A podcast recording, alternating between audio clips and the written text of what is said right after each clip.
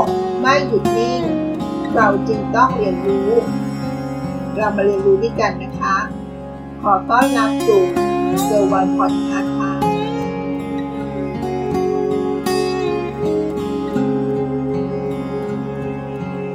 สร้างนิสัยสู่ความสำเร็จ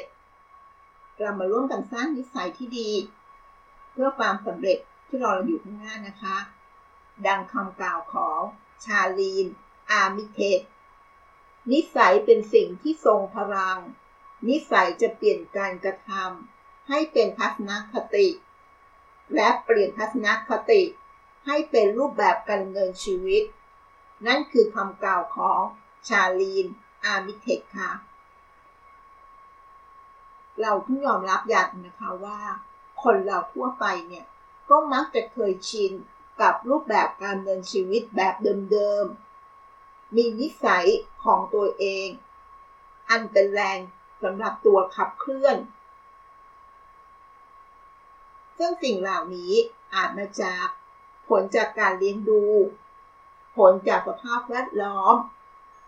ผลจากสังคม ทั้งหมดนี้เป็นตัวสนับสนุนให้เกิดนิสัยในรูปแบบการเงินชีวิตแบบเดิมๆของเราก็ได้นะคะ บางครั้งเราอาจจะไม่ชอบ ไม่มีความสุข กับรูปแบบการดำเนินชีวิตของตัวเองแบบเดิมๆ เท่าที่ควรนะคะ แต่ก็ไม่รู้ว่า เราจะทำยังไงให้ชีวิตมันดีขึ้นกว่านี้ได้ จะให้เปลี่ยนนิสัย เปลี่ยนความคุ้นเคยที่มีมานาน ก็ต้องตอบว่ามันไม่ใช่เรื่องง่าย ๆนะคะ และบางคน อาจจะไม่เคยคิด ที่จะเปลี่ยนมัน ไม่เคยคิด ที่จะเปลี่ยนนิสัยเลยก็ได้นะคะ ในชีวิตนี้ เคยมีคนกล่าวว่า ถ้าเราทำอะไรซ้ำๆอย่างต่อเนื่องเป็นเวลา 21 วัน เราจะสามารถปลูกฝังนิสัย หรือสร้างนิสัยใหม่ได้ จริงหรือเปล่าคะ หากแต่มันเป็นจริงได้หรือไม่ จะมีกี่คนมากน้อยแค่ไหนที่ทำสำเร็จในการเปลี่ยนนิสัยแบบนี้ได้ อะไรคือแรงผลักดันให้ไปสู่เป้าหมาย ทฤษฎีนี้เขาก็บอกว่า การทำอะไรซ้ำๆต่อเนื่อง21 วันนั้น ยังไม่มีงานวิจัยรองรับนะคะ ไม่มีงานวิจัยที่รองรับชัดเจนเลยว่า ถ้าเราทำ สิ่งซ้ำๆกันเป็นเวลา 21 วัน เราจะเปลี่ยนนิสัยได้ ก็มีคำกล่าวอีกคำหนึ่งเขาบอกว่า มนุษย์เราต้องใช้เวลาเท่าใดเนาะที่จะเปลี่ยนแปลง การกระทำเหล่านั้นให้ติดเป็นนิสัย เขาก็บอกว่าก็จะอยู่ในช่วงระยะเวลาที่เราต้องทำซ้ำๆอย่างต่อเนื่อง ตั้งแต่ 18 18 วัน จนถึง 254 วัน แต่โดยค่าเฉลี่ยแล้วจะอยู่ที่ค่าประมาณ 66 วันนะคะ อยากจะบอกอย่างหนึ่งว่ามันอาจจะไม่ใช่แค่ระยะเวลาก็ได้นะคะ ที่จะเป็นตัวกำหนดว่า เราจะเปลี่ยนแปลงนิสัย นิสัยบางอย่างของเราได้หรือไม่ อาจจะมีปัจจัยอื่นๆ ที่เกี่ยวข้องกับการเปลี่ยนแปลงนี้เป็นไปได้ไหมนะ ก่อนจะเปลี่ยนนิสัย เรามาทำความเข้าใจก่อนนะคะ มาทำความเข้าใจให้ถ่องแท้กับคำว่า นิสัยกันก่อนค่ะ นิสัยหรือ habit มันคืออะไร นิสัยหรือ habit เป็นการที่เราตอบสนองต่อเหตุการณ์ หรืออะไรบางอย่าง แบบอัตโนมัติ พูดง่ายๆว่าทำไปแบบคุ้นชินทำแบบไม่ต้องคิดทำไปโดยอัตโนมัตินั่นเองนะคะไอ้คำว่าเคยชิน ที่ทำให้เราไม่รู้สึกว่าฝืนนั่นเองค่ะสิ่งนั้นก็เรียกว่าเป็นการทำโดยความคุ้นเคย โดยอัตโนมัตินั่นเองนะคะ ถ้าเราต้องการจะสร้างนิสัยใหม่ เราต้องหัดการฝืนความเคยชินที่มีมาแต่เดิมนั่นเองนะคะ แล้วเวลากี่วันละ่ะ กี่วัน กี่เดือน หรือกี่ปี เราจะสามารถที่จะเปลี่ยนนิสัยได้ไหมคะ การจะเปลี่ยนนิสัยของคนเรานั้น อาจจะไม่ได้เกี่ยวข้องกับระยะเวลาที่แน่นอนตายตัวก็ได้นะคะ อาจจะขึ้นอยู่กับ ปัจจัยส่วนบุคคลก็ส่วนหนึ่ง บางคนอาจจะมีภาพลักษณ์ต่อตัวเองที่ดี เชื่อว่า มีความเชื่อในตัวเอง ว่าตัวเองนั้นมีศักยภาพ เพียงพอที่จะสามารถทำได้ และรับรู้สิ่งที่ต้องการหรือเป้าหมายที่เป็นความสำเร็จของตัวเอง อันเป็นเป้าหมายในการเปลี่ยนนิสัย ให้เราทำสิ่งที่เราฝืนในปัจจุบัน หรือสิ่งที่เราไม่คุ้นเคย กับเมื่อเทียบกับอีกกลุ่มหนึ่งที่อาจจะมองตัวเองในทางตรงข้าม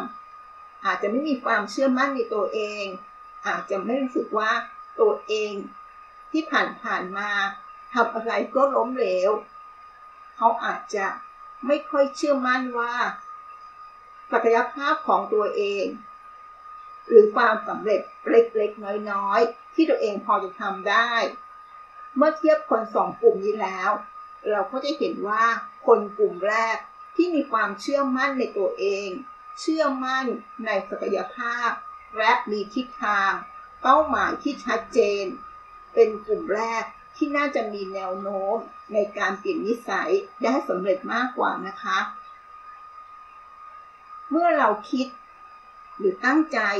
ตัดสินใจแล้วว่าเราจะเปลี่ยนนิสัย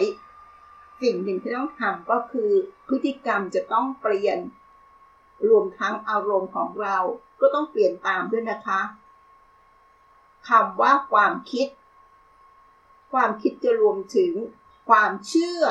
ทัศนคติ กฎบางอย่างที่เรามีให้กับตัวของเราเอง เพราะถ้าเรามีความ เพราถ้ามีสิ่งใดก็ตามที่มันขัดต่อความเชื่อ ที่เรามีอยู่ โอกาสที่เราจะไม่ทำก็มีสูงกว่า สิ่งที่มันสอดคล้องไปกับความเชื่อเดิมๆของเรานะคะ แต่ขอเชื่ออย่างนะคะว่า ในความเป็นจริงแล้ว ร่างกายของเรานั้นมหัศจรรย์อย่างยิ่ง ถ้าเราพยายามสอนร่างกายเราอย่างไร ร่างกายเราจะค่อยๆ เรียนรู้ ค่อยๆ ปรับตัว รับนิสัยใหม่เข้ามาจนได้นะคะ ขอให้เรามีความเชื่อตรงนี้เอาไว้ให้ชัดเจน เราก็สามารถสร้างนิสัยที่ดีสู่ความสำเร็จได้ค่ะ ดังคำกล่าวของอริสโตเติลนักปราชญ์ที่มีชื่อเสียงชาวกรีกเขาได้กล่าวไว้ว่า we are what we repeatedly do excellent then is not an act but a habit เราจะเป็นคนแบบไหน ก็ขึ้นอยู่กับผลพวงจากสิ่งที่เราทำซ้ำทำซ้ำแล้ว ซ้ำเล่า ความเป็นเลิศไม่ได้เกิดขึ้นจากการกระทำเพียงแค่ครั้งเดียวนะคะ แต่มันเกิดจาก การกระทำสิ่งนั้นซ้ำๆจนกลายเป็นนิสัย แต่ก็ต้องยอมรับนะคะว่านิสัยเดิมของเรานั้น มันก็ยากที่จะทำลายได้ เพราะว่าเราคุ้นเคยกับอะไรเดิมๆมาเป็นระยะเวลานานทำให้เราติดเป็นนิสัย หรือเรียกว่าความเคยชินของเราไปแล้ว สิ่งเหล่านั้น ก็อาจจะเป็นการยากที่จะปรับเปลี่ยนได้ แต่ในขณะเดียวกันนะคะ นิสัยก็ถือว่าเป็นสิ่งที่เราสามารถสร้างขึ้นมาใหม่ได้ แม้ว่ามันจะยาก เพราะมันต้องใช้เวลานาน พอสมควรทีเดียว กว่าที่เราจะคุ้นชินกับอะไรบางอย่าง แต่สิ่งนี้เราจะเรียกว่า เป็นนิสัยนี่เองนะคะ ซึ่งเราถือว่าการสร้างนิสัยใหม่ ซึ่งเป็นนิสัยที่ดี จะเป็นจุดเริ่มต้นสำคัญของผู้ต้องการความสำเร็จอย่างแท้จริงนะคะ เมื่อเรามีความรู้สึกว่าเราอยากประสบความสำเร็จ ลองเริ่มต้น ถามคำถามที่ดีๆ กับตัวเอง เพียงแค่เริ่มต้นจากคำถามที่ดี จากนั้นก็ตามด้วยการกระทำ ที่ทำดีซ้ำๆ เพื่อนำไปสู่คำตอบเหล่านั้นนะคะ เรามาดูคำถามนะคะ ที่นำไปสู่นิสัยของความสำเร็จ เราจะแบ่งออกเป็น 7 ด้านนี้คันนะคะสำหรับคำถาม 7 ด้านนี้คำถามด้านที่1จิตวิญญาณค่ะ อะไรคือสิ่งที่เราสามารถทำได้ เพื่อช่วยเหลือผู้อื่น อะไร คือสิ่งที่เราสามารถทำได้ เพื่อยกระดับจิตใจของตัวเราเอง แค่เริ่มต้นคำถาม เราก็จะเริ่มสร้างนิสัยของเรา ด้วยการคิดว่าเราควรจะทำอะไรนะคะ อันนี้คือด้านที่หนึ่งจิตวิญญาณค่ะ ด้านที่สองคำถามด้านที่สองคือสุขภาพนะคะ อะไรคือสิ่งที่เราสามารถทำได้ เพื่อให้แน่ใจว่า เราแข็งแรงอยู่เสมอ อะไรคือสิ่งที่เราสามารถทำได้ เพื่อลดความเครียดในแต่ละวันลงได้คำถามด้านที่สามนะคะ ด้านชีวิต อะไรคือสิ่งที่เราสามารถทำได้ เพื่อเพิ่มระดับความสามารถของตัวเอง อะไรคือสิ่งที่เราสามารถทำได้ เพื่อเพิ่มเวลาในชีวิตให้มากยิ่งขึ้น คำถามด้านที่ 4 นะคะ ความสัมพันธ์ อะไรคือสิ่งที่เราสามารถทำได้ เพื่อสร้างครอบครัวที่อบอุ่น อะไรคือสิ่งที่เราสามารถทำได้ เพื่อคงไว้ซึ่งความสัมพันธ์กับคนรอบข้างคำถามด้านที่ 5 เรื่องงานค่ะ อะไรคือสิ่งที่เราสามารถทำได้ เพื่อไปสู่จุดมุ่งหมายในงานนั้นๆ อะไร คือสิ่งที่เราสามารถทำได้ เพื่อให้ความสามารถในสายงานนั้นๆ ของเรามีมากยิ่งขึ้นคำถามด้านที่ 6 นะคะ เรื่องธุรกิจ อะไรคือสิ่งที่เราสามารถทำได้ เพื่อทำให้สินค้าเราเป็นที่สุด อะไรคือสิ่งที่เราสามารถทำได้ เพื่อสร้างความประทับใจให้กับลูกค้า และด้านสุดท้ายนะคะ ข้อที่ 7 เรื่องการเงินค่ะ อะไรคือสิ่งที่เราสามารถทำได้ เพื่อกำจัดหนี้สินต่างๆที่เรามีอยู่ อะไรคือสิ่งที่เราสามารถทำได้ เพื่อเพิ่มมูลค่าของทรัพย์สินของเรา นั่นคือคำถามเจ็ดด้าน ที่เราจะต้องสร้างนิสัยให้สู่ความสำเร็จ เริ่มต้นด้วยคำถาม เราจะมาทบทวนอีกครั้งนะคะว่า มีคำถามเจ็ดด้าน ที่จะสร้างนิสัยที่ดีของเราสู่ความสำเร็จ ด้านที่หนึ่งจิตวิญญาณ สุขภาพ ชีวิต ความสัมพันธ์ งาน ธุรกิจ และข้อสุดท้ายนะคะ การเงินค่ะ เมื่อเริ่มต้นจากคำถาม ที่ดี เพื่อจะสร้างนิสัยที่เราต้องทำซ้ำๆเพื่อให้เกิดการสร้างนิสัยที่ดี เขาก็บอกว่ามีหลักการสำคัญนะคะ ในการสร้างนิสัยที่ดี ทั้งหมดมีหลักการ 5 ข้อด้วยกันนะคะ หลักการข้อที่ 1 เข้าใจและเชื่อมั่น หมายความว่าไงคะคำว่าเข้าใจและเชื่อมั่น ตัวคุณเองต้องเข้าใจในความคิดของตัวเองก่อน จากคำถามเจ็ดด้านที่เราพูดไป เมื่อตั้งคำถามมาแล้ว ก็ต้องกลับมาทบทวนตัวเองนะคะว่า เราเข้าใจความคิดในข้อนั้นๆ และมีความปรารถนาอย่างแรงกล้า มากแค่ไหน เมื่อเข้าใจแล้วว่า ถึงความคิดของตัวเอง และเข้าใจในสิ่งที่กำลังทำอยู่ หลังจากที่เราเข้าใจสิ่งเหล่านั้นแล้ว สิ่งต่อไปที่คุณต้องทำก็คือ การสร้างความเชื่อมั่นให้กับตัวเอง ว่าสิ่งที่กำลังทำณขณะนี้ หรือตอนนี้สามารถเปลี่ยนแปลงชีวิตของเราได้นะคะ หลักการข้อที่สองลงมือทำมันซะ ลองถามตัวเองทุกๆวันเลยนะคะว่า ว่าอะไรคือสิ่งที่เราจะทำมันในวันนี้ เมื่อคิดได้แล้ว ก็ควรกำหนดแนวทางที่ชัดเจน และเลือกสรรสิ่งที่สำคัญที่สุดที่ควรทำในแต่ละวัน ฝึกมันจนสิ่งเหล่านี้กลายเป็นนิสัย และคุณก็จะคุ้นชินกับมันในที่สุดจนได้ หลักการข้อที่ 3ทำมันให้เป็นนิสัย เมื่อทำสิ่งใด ซ้ำไป ซ้ำมา ซ้ำไป ซ้ำมา ทุกทุกวัน ความเคยชิน ย่อมเกิดขึ้นจากสิ่งเหล่านั้น และมันจะพัฒนาเป็นนิสัยของเราในที่สุดนะคะ ดังนั้นให้เริ่มทำสิ่งดีๆ จากสิ่งง่ายๆก่อนนะคะ ให้กับตัวเอง ทีละเล็ก ทีละน้อย และพัฒนามันอย่างต่อเนื่อง จนในที่สุด มันก็จะกลายเป็นนิสัยของเรานั่นเองค่ะ หลักการสำคัญข้อที่ 4 เตือนความจำตัวเองอยู่เสมอ ข้อนี้สำคัญนะคะ หมั่นเตือนความจำของตัวเราเองอยู่เสมอ ว่าสิ่งใดคือสิ่งที่เราต้องการจริงๆในชีวิตของเรา และสิ่งใดคือสิ่งที่เรา มุ่งมั่น โฟกัส เป็นสิ่งแรก